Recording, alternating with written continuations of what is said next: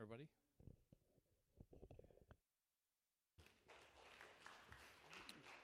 All right. Thank you, Chuck.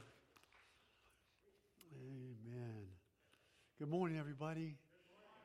What beautiful singing to the Lord. I just kind of was listening, and, you know, I know the Lord was so pleased with our worship this morning, and uh, God bless you all. Um, I want to say once again uh, for the Bibles, uh, thank you, Joe, for making that announcement. And um, uh, I was asked to make that announcement again this, this week. That if you have a, Bi- I mean, if you see, if you need, if you need a Bible, you know someone needs a Bible, go ahead and take one out of the pews. That's what they're there for.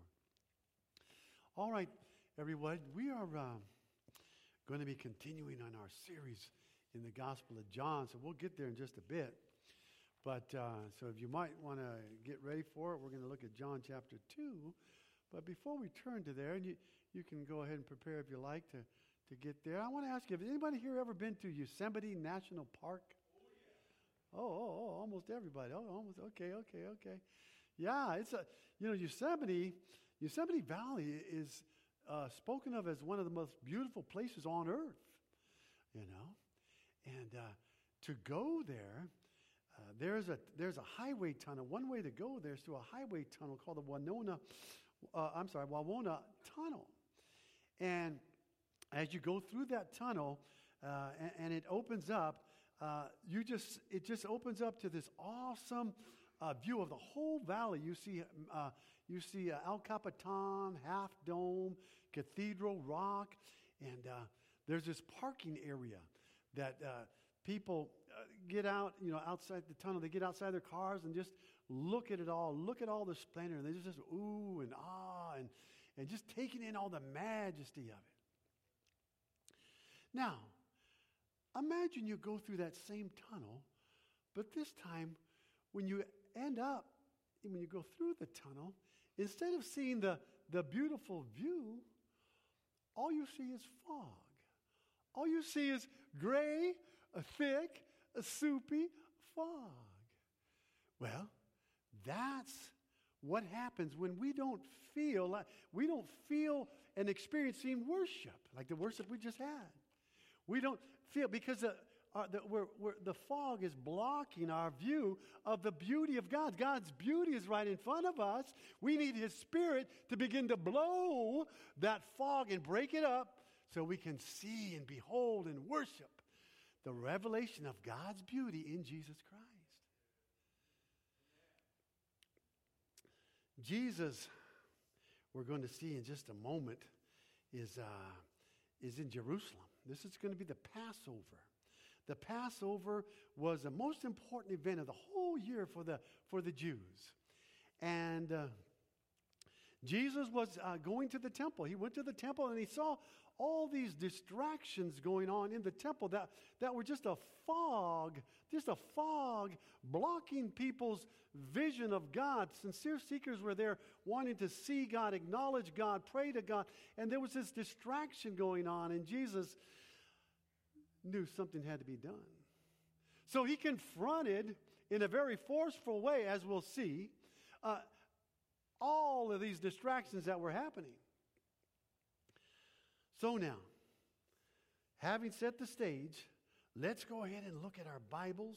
If you have a Bible, uh, if you're able and willing, if you could stand with me, we're going to read from John chapter 2, verses 12 to 25. John 2, 12 to 25. And it says this. After this, he went down to Capernaum with his mother and brothers and his disciples. There they stayed for a few days. When it was almost time for the Jewish Passover, Jesus went up to Jerusalem. In the temple courts, he found men selling cattle, sheep, and doves, and others sitting at tables exchanging money. So he made a whip out of cords, and he drove all of them from the temple area, both sheep and cattle he scattered the coins of money of the money changers and overturned their tables. To those who sold doves, he says, Get these out of here. How dare you turn my father's house into a market? His disciples remembered this, with, that it was written, Zeal for your house will consume me. Then the Jews demanded of him, What miraculous sign can you show to prove your authority to do all this? Jesus answered them, Destroy this temple, and I will raise it again in three days.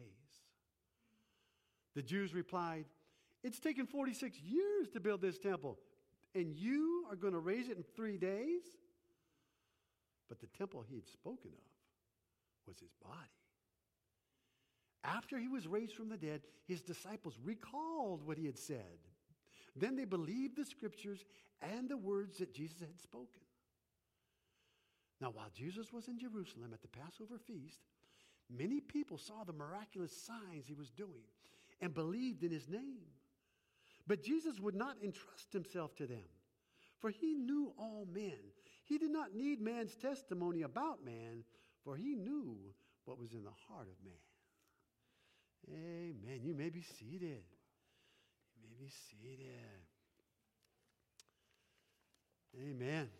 You know, last week, last week we saw Jesus at the wedding in Cana, and he performed his very first miracle. And after that wedding, Jesus went, as we just read, to Capernaum with his mother and his brothers. Yes, Jesus had brothers.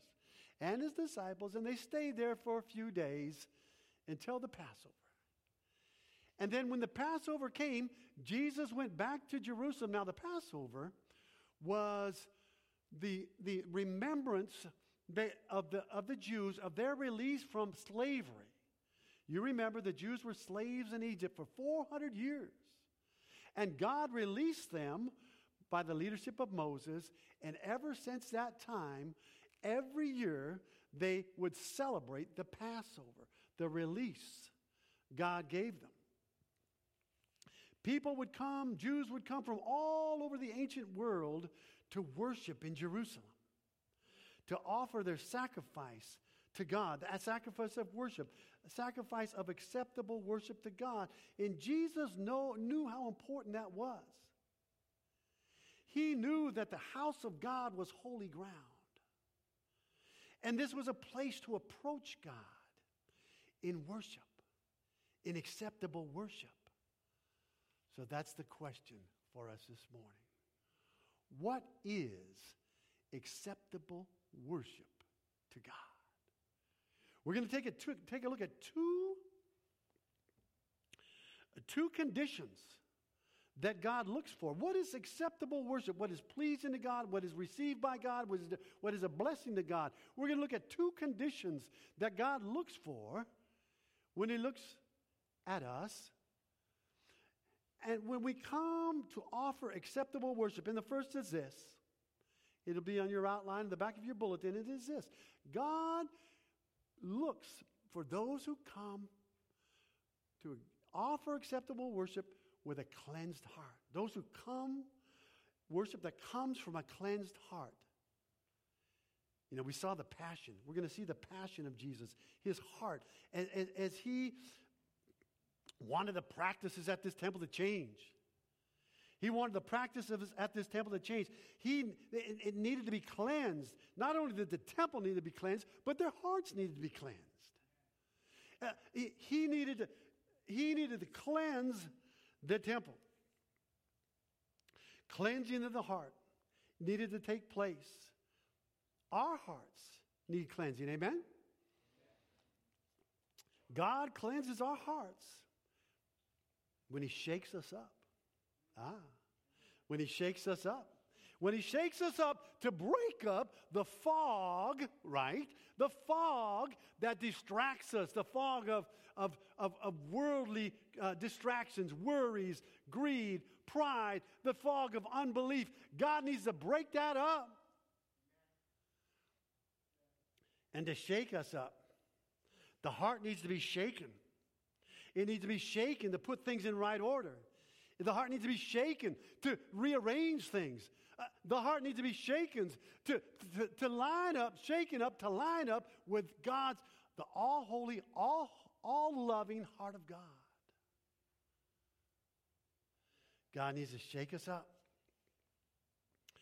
to purify us, that our hearts might learn to fear him.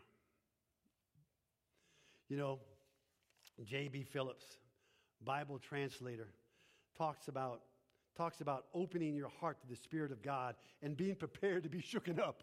Okay?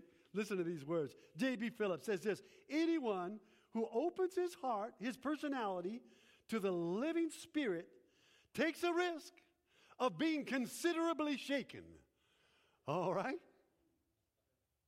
And that's what Jesus was doing here. He was considerably shaking the temple and the practices at the temple. He was cleansing the temple of the fog that was blinding people from seeing God. When we worship Him, we need to be cleansed in our heart. We need to have a heart that is cleansed and a heart that fears, a heart that fears God. Come with a heart that fears God, a heart that reverences God. You know, in verse 14, we're going to see Jesus walking into the temple uh, area, and we're going to see what he saw. And there was no, there seemed to be no reverence, there seemed to be no fear. Let's take a look. Verse 14. It says, In the temple courts, he found men selling cattle, sheep, and doves, and others sitting at the table exchanging money. You know, this was all taking place in the outer court of the temple. This was the sanctuary of the Gentiles. This as far as a non Jewish person could go. Uh, it was outside the actual building of the temple. This was the sanctuary for Gentiles. This was the place that they could come to worship God. And uh, in that area, there were uh, money changers, there were tables set up, there were animals being sold. Now, every Jew was required to pay a tax to the temple. And the Jews uh, that came in from foreign lands, they would come in from all over the, the ancient world. They come in with foreign lands with the foreign money, okay? And the foreign money was considered unclean to the Jews. It had a picture of the Roman gods, it had a picture of the Roman rulers. It had to be traded or exchanged for Jewish shekels. Okay? So the shekels could be then used to pay the temple tax. Fine and good. The animals were there because when these people came from distant lands, it wasn't really practical to bring their own animals so many miles. So, for their convenience, the animal sellers had animals there for them to buy, to purchase, to offer to God. Now, the problem, as Jesus saw it, was this two things. Two things. First, those that were the, the money changers were, were cheating all the visitors. They were charging them money.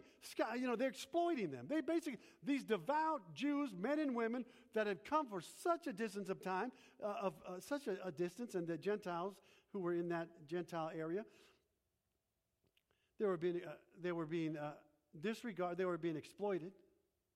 The money, the, the, those that were selling animals charged exorbitant prices for the animals they were selling, and this enraged Jesus. Matthew 12, Matthew 21, verse 16, Jesus said, It is written, My house should be called a house of prayer, but you have made it a den of robbers. You see, this provoked Jesus. This provoked Jesus. The, because the area, the area that they were in was the area for the Gentiles to worship. There was no respect being given to the Gentiles to worship. There was no reverence to God. There was no, the, the place that was supposed to be a place of worship was a place of business. It, was, it had an atmosphere of a bazaar. There was no fear of God in the house of God. They had lost their sense of God, the presence of God. They had lost their sense. The sacred had become secular the noisy buying and the noisy selling. Uh, it was a total disregard for those who were there to worship God. The fog of distraction needed to be cleared. The focus needed to be on God, and then the fear of God needed to be present. When we worship God, We need our hearts to be cleansed, our minds to be clear, our focus to be on His truth and His beauty, fearing Him in reverence and in awe.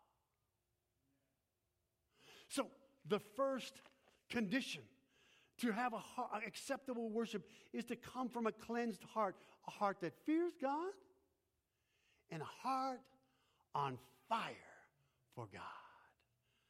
On fire for God. All that was happening re- provoked Jesus. It provoked a response in him that he needed to disrupt the status quo so that they would know that this was not pleasing to God. This was not pleasing to God. Jesus, yes, he was angry. But Jesus' anger was God's anger. It was a righteous anger. You say, Larry, isn't it a sin to be angry? Well, it can be, but not necessarily. Ephesians chapter 4, verse 26, it says, In your anger, do not sin. You see, we know that Jesus never sinned. 1 Peter 2 22 says he knew no sin. So Jesus' anger was not a sinful anger, it was a righteous anger. It was a righteous anger of God. Jesus was provoked with the anger of God. Now, what is righteous anger? Righteous anger is anger against sin and injustice. Okay? Sin. What is sinful anger? Two things. Sinful anger is when it comes from a heart of pride or a heart of selfishness. Secondly, sinful anger is when your anger becomes out of control and it becomes to control, it begins to, to control you. When you lose control of your anger, so your anger begins to control you, then your anger is sinful. Jesus had a righteous anger. He, he, was in control of his anger. He could have stopped any moment, at any moment. He turned over the tables. He kicked them out. He made the whip. He, you know, but it wasn't a sinful. He was, he was in control. He could have stopped at any moment. He was very aware of his senses. He was acting eh, very purposely to make a statement. He wasn't there to hurt anybody. He wasn't there to hate anybody. He wasn't there to, he wasn't shouting any profane words at anybody. This was not sinful anger, it was righteous anger. He was forcefully cleansing the temple, forcefully clearing the fog from what was keeping people from seeing God. You know, as sinners that we are, got to admit that, we have to be very careful about our anger, don't we? Very, very careful. Uh, James chapter 1, verse 19 says, Be quick to listen, slow to speak, slow to become angry. In other words, don't jump to conclusions. Be quick to listen, not quick to speak, quick to listen. okay. Be willing to listen to all sides. You know, you might not, you might be in a disagreement with one with, with somebody. Bite your lip, hold your tongue, and listen. Be quick to listen. Be quick to listen, slow to speak. Slow to speak and slow to become angry. Control your anger before your anger controls you. You know, one of the great philosophers of ancient time, Roman philosopher by the name of Seneca, said this about anger. He said, The greatest response to anger is delay. Delay, in other words, delay and get away. Delay. Delay. In other words, take a walk, get away, count to 10, go for a jog, get away. Create some space for yourself. When you're feeling angry, when you feel anger coming on, admit it to yourself, first of all. I'm feeling angry. Admit it, realize it. And then to admit it, if, if you're angry with somebody you're talking about, admit it to that person. But then get away. Take a break.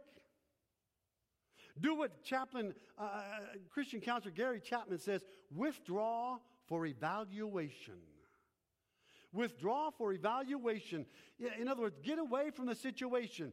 And then he says, having withdrawn from the source of heat, evaluate your thoughts and your actions and your feelings with God. In other words, take time to cool down in conversation with God. Check in with your Creator. Is this anger? Where's it coming from? Is it a righteous anger? Or is it a wrong headed, sinful anger? If it's a wrong headed, sinful anger, confess it. Get right with God, and if you're in conversations with somebody else, get right with them too.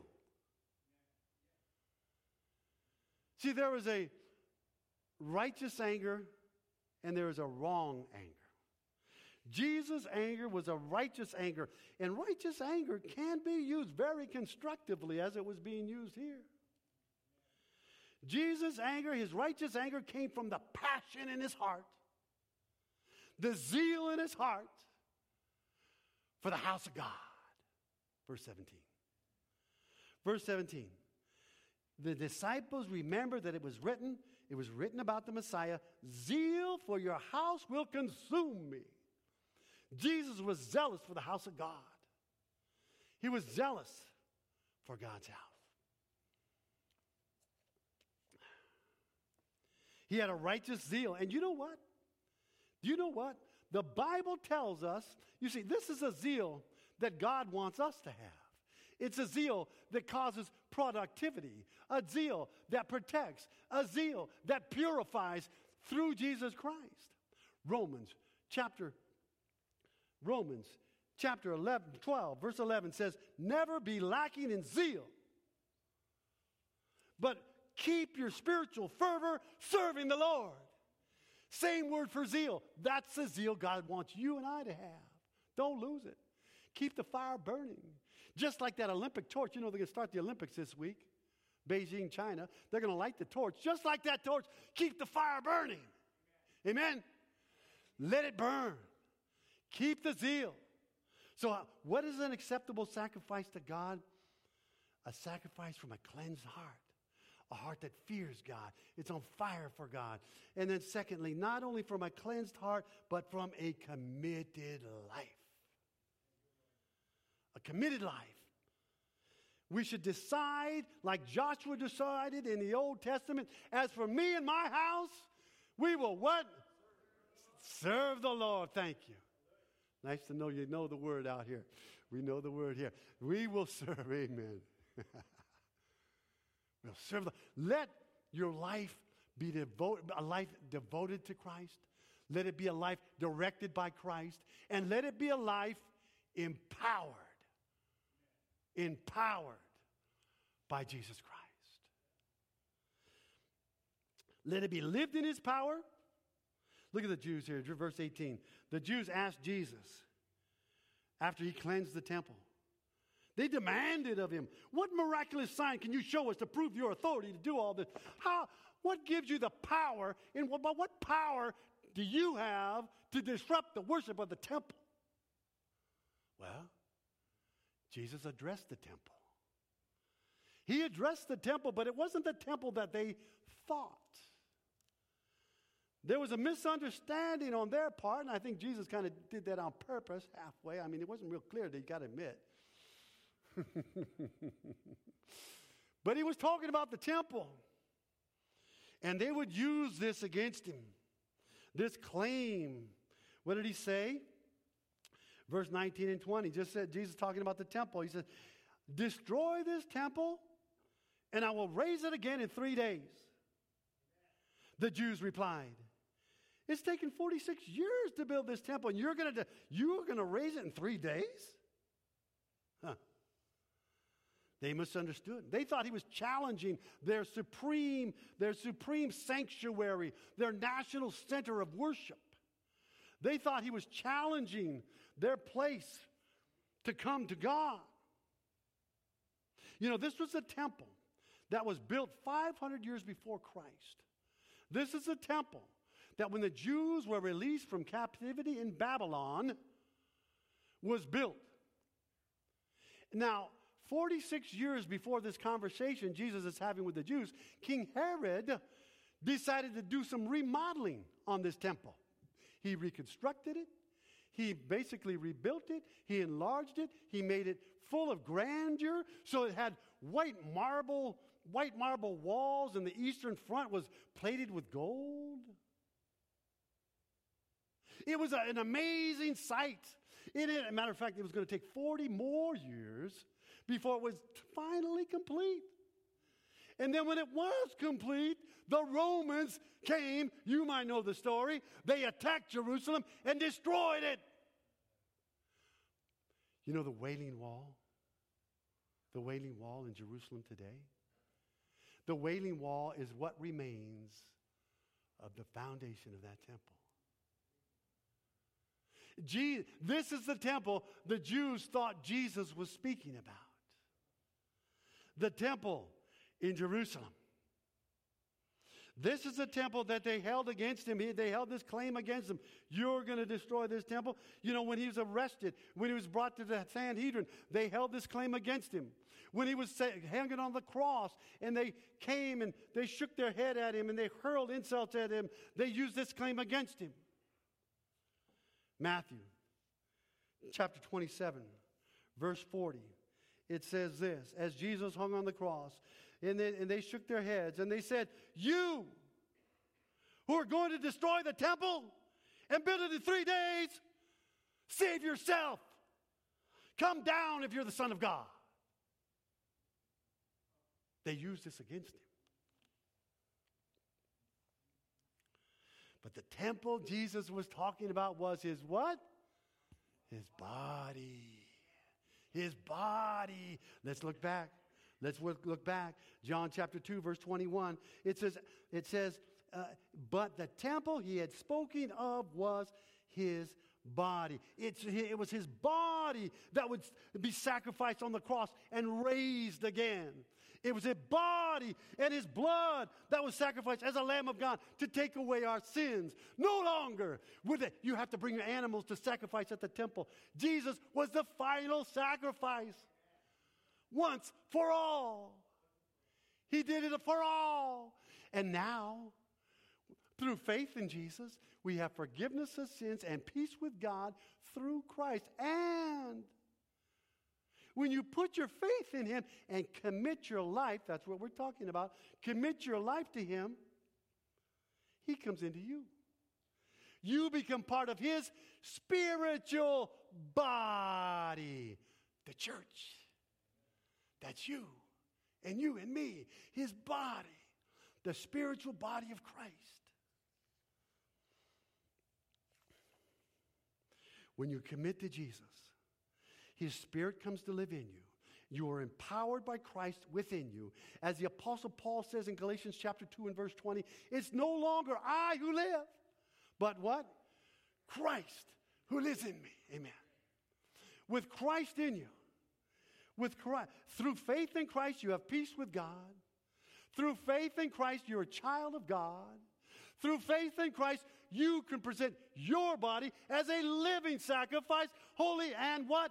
Acceptable to God. Through Jesus. Through Jesus. What is acceptable sacrifice to God?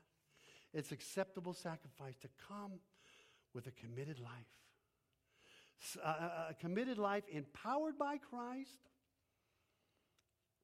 and a committed life centered in Christ. Verse 22. Verse 22. After he was raised from the dead, his disciples recalled what he said. Then they believed the scriptures and the words that Jesus had spoken. Ah. It all came back to them.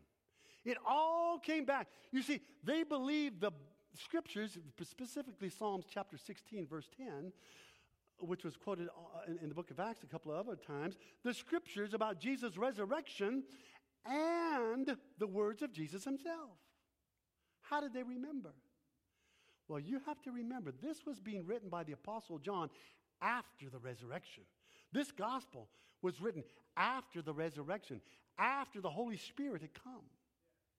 It was the Holy Spirit that reminded them of God's Word. Do you know that's a ministry of the Holy Spirit? Did you know it's a ministry of the Holy Spirit to remind them, to remind you, and to remind me of the Word of God? John chapter 14, verse 26. John 14, 26 says it this way, talks about the Holy Spirit as our counselor. It says, The counselor, the Holy Spirit, whom the Father will send in my name, will teach you all things and do what? Remind you of everything I have said to you. The, mo- the ministry of the Holy Spirit is to remind you of God's word. And, and, and, and the disciples were reminded and they were strengthened because they remembered this. And the Holy Spirit will remind you. But in order for the Holy Spirit to remind you of the scripture, your mind's got to be in the scripture. Amen? He can't remind you something you never heard of. To remind means you bring it back in your mind. we got to be in God's word. We got to be in God's Word. So that when you pray, when you're seeking God's guidance, the Holy Spirit can guide you into God's truth. His Word is truth. He'll remind you. He'll remind you of what God said. He'll guide you and He'll remind you. Acceptable worship is worship that's guided by the Spirit, where you're standing on God's Word and you're centered in Jesus Christ and you are committed by your faith in Christ, verse 23 and 24. Now, while he was in Jerusalem at the Passover feast, many people saw the miraculous signs he was doing and believed in his name, but Jesus would not entrust himself to them because for he knew all men. He did not need man's testimony about man, for he knew what was in man. You see, the belief of this crowd in verse 23 was different than the belief of the disciples in verse 22. Verse 22, the disciples believed. It's, you see it there? They believed the scriptures and the word Jesus had spoken. They had been given this reminder by the Holy Spirit.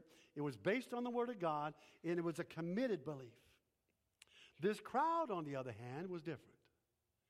And Jesus saw them as different. He saw them as a mob, basically, that saw some spectacular things, and they, just like a fan, you know, just like a fan, they believe, like a fan would believe in a, yeah, yeah, like a, mo- a, a movie character, or these days a YouTube character. Jesus wasn't looking for fans. You know, I, I, I was talking to Cynthia this week because I noticed in the church office there's a lot of books, a, a stack of books called Not a Fan. And, uh, and she told me that Pastor David Dean gave a sermon series on that book. And it kind of makes you scratch your head for a minute. Wait a minute. Isn't it? This is a book about Jesus, about being a disciple of Jesus called Not a Fan. But when you look at the subtitle, when you look at the subtitle of that book, the subtitle of that book says, becoming a completely committed follower of Jesus. See, Jesus isn't looking for fans, is he? No, he's looking for committed, lifetime followers of Christ. You know, when you go through things in life, as a committed follower of Christ, there's a depth of character in a person when you go through hardships, when you go through things you cannot understand, but you hold on to Him. You know, one of the saddest scriptures in the Bible, in my opinion, is John chapter 6, verse 66, where it says, just a couple chapters over. Those that call themselves disciples, John 6 66, it says this. Interesting, 666, huh? Easy to remember, huh? it says, uh, 6, verse 66, from this time, see, Jesus had told them about himself and the bread, and the bread is his body, and, and, and these things, and they had a hard time understanding. And it says, from that time, many of his disciples turned back and no longer followed him. They didn't have the commitment that Christ was looking for. They didn't have the depth of commitment. They didn't have the lasting trust in Christ. And Christ would not entrust himself to these, this crowd because they would not trust in him. And he knew it. Acceptable sacrifice to God. What is acceptable sacrifice to uh, sacrifice, I'm sorry, acceptable worship. What is acceptable worship to God? It's worship from a cleansed heart, where the fog of worldly distraction has been blown away. You're experiencing the shakeup of His Spirit to line up with His holiness and His love. And you're living with His zeal. Like the Olympic torch, you're letting that fire burn and, and keeping it burning. Secondly, not only is it a worship from a cleansed heart, but it's worship from a committed life. A life with the resurrection power of Christ living in you, where the Holy Spirit is reminding you of God's Word. You're not a fan, you're a committed follower of Jesus Christ. The famous uh, Irish Christian missionary Amy Carmichael said this about the importance of worship in our spiritual life. She said, I believe that if we are to be to be and do for others what God means for us to be and do, we must not let adoration and worship slip into second place. For it is the central service asked, asked of God, asked by God of human souls, and its neglect that is the neglect of adoration and worship, its neglect is responsible for much lack of spiritual depth and power. The cent- centrality of worship, the centrality of adoring God, worshiping God, seeing Him in His beauty. Offer God the acceptable sacrifice of worship as first importance in your life. Do it. Not just to bless the Lord, of course, that's the most important reason, but do it to strengthen your own soul. Amen? Amen. Let's pray. Let's pray. Father God, we thank you, Lord, for your word. We thank you, Lord, for Jesus' example of the cleansing of the temple. We thank you for his zeal. And we pray that zeal, that zeal be on us, Lord. Let your spirit, let your the fire burn in our hearts, Lord. Let your spirit fill us and lead us, Lord Jesus. Help us, Lord, to, uh, to, to, offer our lives as, as an act of worship, acceptable worship through you. Please empower us as we seek to live our lives committed, committed to you, Jesus. Thank you, Lord. In your name we pray.